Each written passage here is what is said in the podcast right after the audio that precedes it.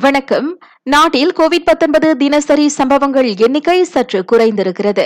நேற்று ஒன்பதாயிரத்து அறுநூற்று எழுபத்து மூன்று பேருக்கு அத்தொற்று உறுதிப்படுத்தப்பட்டது.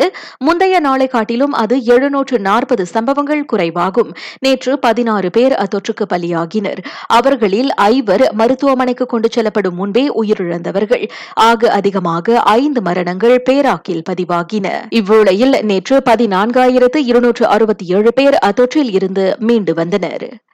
சபாவில் கோவிட் தொற்று திரள் எதுவும் இன்னும் தீவிரமாக இல்லை. துவாரானில் ஆக கடைசியாக தீவிரமாக இருந்து வந்த தொற்று திரள் நேற்றுடன் முடிவுக்கு வந்தது. இவ்வாண்டு இதுவரை சபாவில் நாற்பதுக்கும் அதிகமான தொற்று திரள்கள் அடையாளம் காணப்பட்டன. அவற்றில் பெரும்பாலானவை கல்வி நிலையங்களை உட்படுத்தியவையாகும்.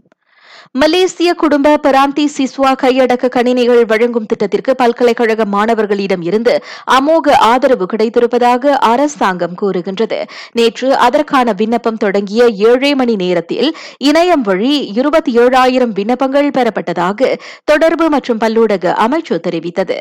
அத்திட்டத்தின் கீழ் பி ஃபார்ட்டி குடும்பத்தின் தகுதி பெற்ற பல்கலைக்கழக மாணவர்களின் கல்வி தேவையை பூர்த்தி செய்ய கையடக்க கணினிகள் வழங்கப்படுகின்றன. ரமலான் சந்தைகளில் குறிப்பாக உணவு மாசுபாடு குறித்த புகார்களை எதிர்நோக்கி இருக்கும் வியாபார பகுதிகளில் அமுலாக்க நடவடிக்கையை தீவிரப்படுத்துமாறு சுகாதார அமைச்சின் உணவு பாதுகாப்பு மற்றும் தர பிரிவுக்கு உத்தரவிடப்பட்டிருக்கிறது.